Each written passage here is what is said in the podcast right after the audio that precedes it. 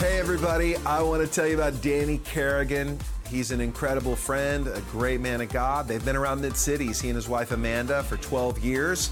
They've been married for 30. They have incredible kids Cade and his wife Amy, Bryce, Leslie, Sam, even a little Maltipoo named Poe. Uh, Danny, you may not know this about him, but he loves to whistle. He whistles a lot, and if you're in luck, you might ask him for a serenade after his message today.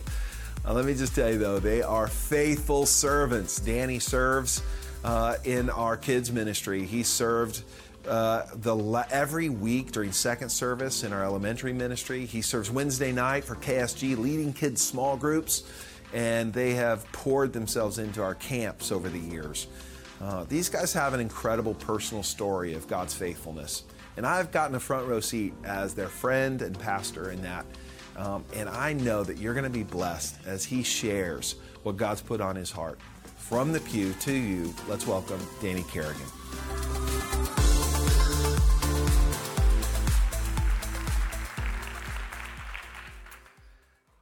Good morning, Mid Cities. Thank you for letting me take a little time this morning to share a part of my family's story with you guys. We love this church and all the friends we've made here, and it's an honor to share our lives with you. In preparation for my testimony today, I came across the following two verses from the book of Habakkuk, which I thought were a good introduction to what I want to talk about this morning.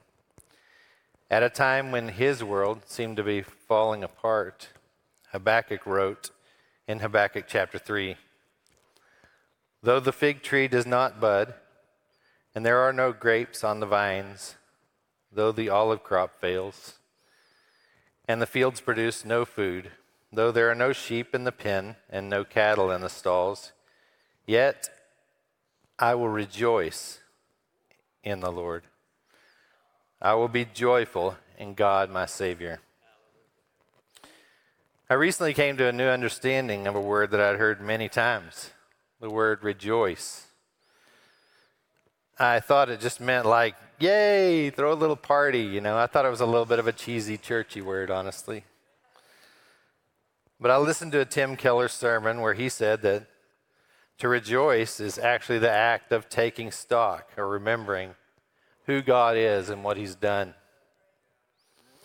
So we'll use Tim Keller's definition today. So I hope to rejoice with you this morning, and I hope God's words and the story he's been writing in my life will bring strength to you when you need it the most. 2012 was a big year for the Carrigan family. Amanda and I had three healthy kids.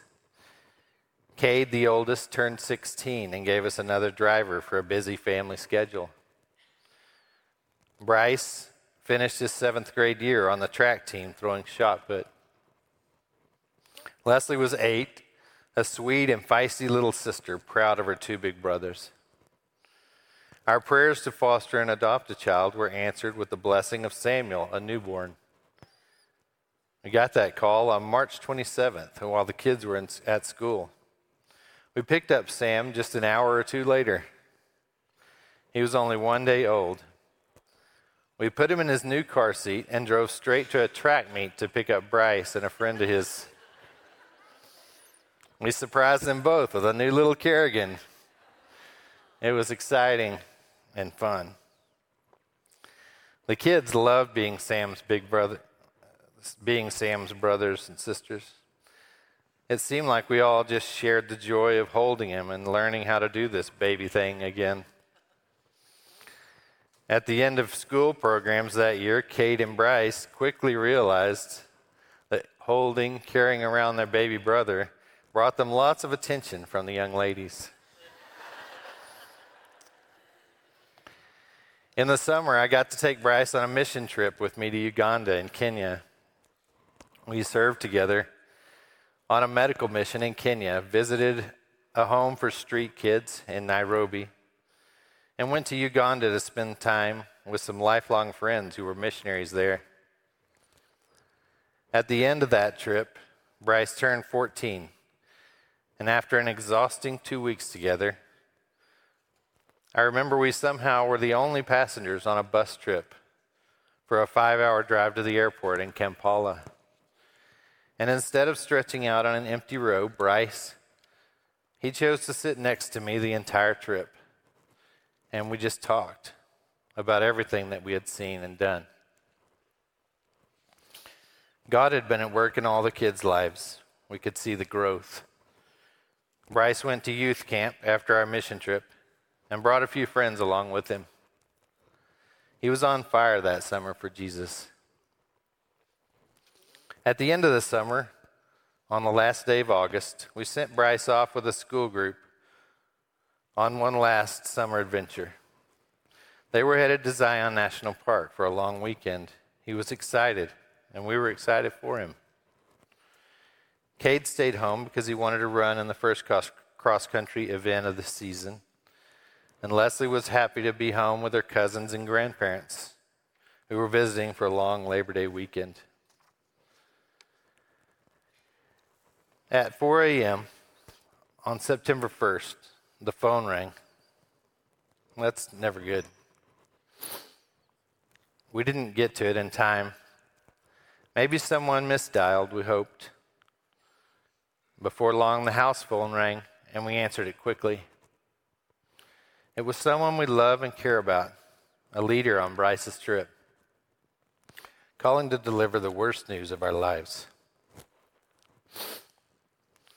Somewhere near Tuba City, Arizona, at 2 a.m. on September 1st, there had been a terrible car accident, and Bryce was gone.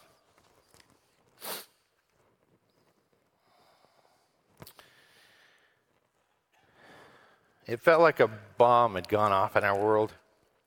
Everything was thrown out of order. The birth order of the kids had changed.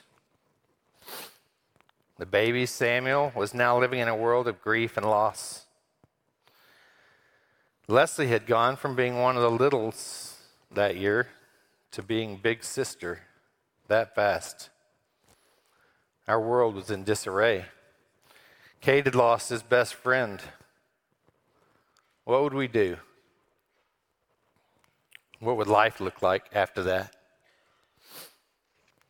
The night of that terrible phone call, I heard the faintest little question creep into the back of my mind What if there is no God and no meaning to any of this? But God is so faithful, and His Spirit is alive inside of each one of us. And before that terrible question even finished in my mind, the Holy Spirit shouted into my soul, No! And that doubting question was gone. The grief was still there. The loss was still felt in millions of ways every day. There was a lot of wrestling with my faith that had to be done, and I'm thankful for that. I'm not talking about wrestling in a bad way. It's the it's the wrestling where we continue to grasp God's words in new ways, His goodness, and how our lives fit into His plans. In the midst of the devastation, God was there. He never left. And He's been walking with us all along, not taking the loss or pain away, but helping us to see Him through it. He's used so many of his words to help remind me of who he is and what he's done to help me rejoice. But for now, I'll focus on just a few from the book of Hebrews.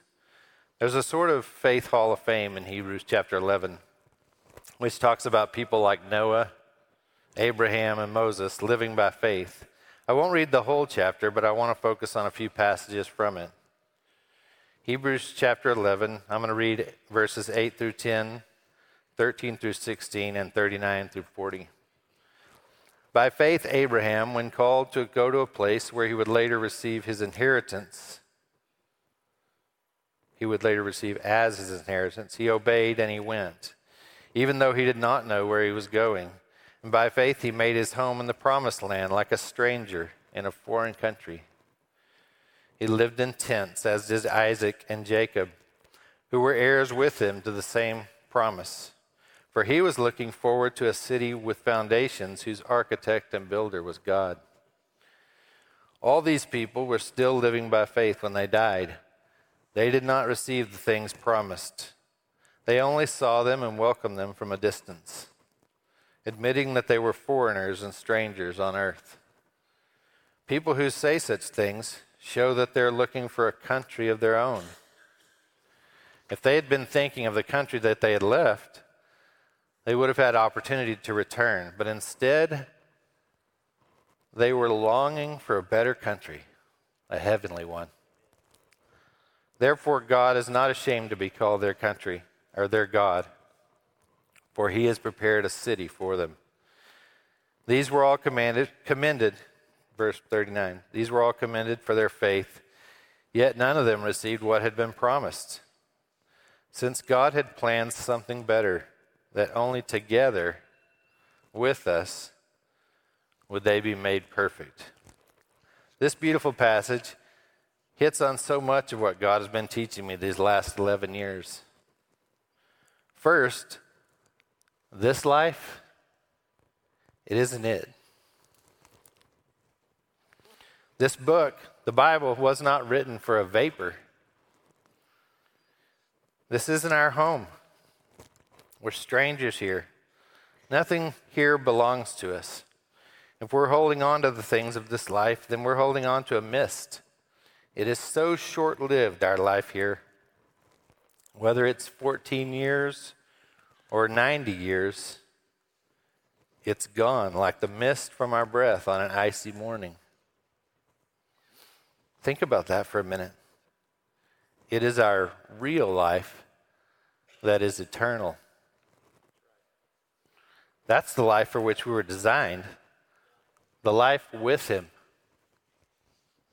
Second, God is absolutely and perfectly in charge, and yet He's always with us. Job 14, 5 says that it's He who determines the numbers of our the numbers, the number of our days. He is worthy, He is perfect, He is holy, he reigns absolutely. His shoulders can bear that weight. He can handle our blame, our questions, our doubts, our fears, our anger. It's called lament. And you see it all over the Bible. We can take it all to Him, and there's no one else who can bear all of that. As we've read the Psalms, we've seen some lament, and at times it looks a lot like complaining. And God can handle it. We just need to keep bringing it to Him and trust Him with it all. He has a plan, and His plan is eternal. And third, Lord, come quickly. I have a beautiful family. I'm proud of them. So many of these things I'm talking about today came from my wife, Amanda. And how many of you know that the Holy Spirit speaks to us through the believers that are around us? I'm lucky to have her. We struggled out loud together, talking about the loss of Bryce, the other friends of ours who lost a son in the accident, and our friends who were injured. We rejoiced, as I now understand it together taking stock of God's words, who He is, and what He's done for us. The Lord has blessed us with such amazing friends, people of faith who love us and have stood by our side now and then. And there are so many wonderful things around us, but this isn't our home. It's not complete. Everything good comes from above, as Scripture says. I firmly believe that the very best things of this life friendships, family, nature, laughter, adventure, all the very best things have an in Him quality that's pointing us to our true hope and our true home. And this vapor of a life is about that eternal life. And His promises always ultimately point us to eternity. So remember again that rejoicing doesn't mean we're glad about what happened. It means we remember who God is and what He's done. We can rejoice in the midst of grief. So I want to rejoice with you today through one last passage from 2 Corinthians chapter 4 verses 16 through 18. Therefore we do not lose heart. Though outwardly we are wasting away, yet inwardly we are being renewed day by day. For our light and momentary troubles are achieving for us an eternal glory that far outweighs them all. So we fix our eyes not on what is seen, but on what is unseen, since what is seen is temporary, but what is unseen is, is eternal. Thank you for rejoicing with me today. God is always good, even through the worst of our troubles. Let's pray together. Lord, I pray for everyone here that when their trials come, when times of grief come, that they will experience the beauty of remembering who you are and all that you've promised. I pray that in you we will remember that you are our shield and our very great reward. I pray that together we will long for our true home in glory and with you. Amen.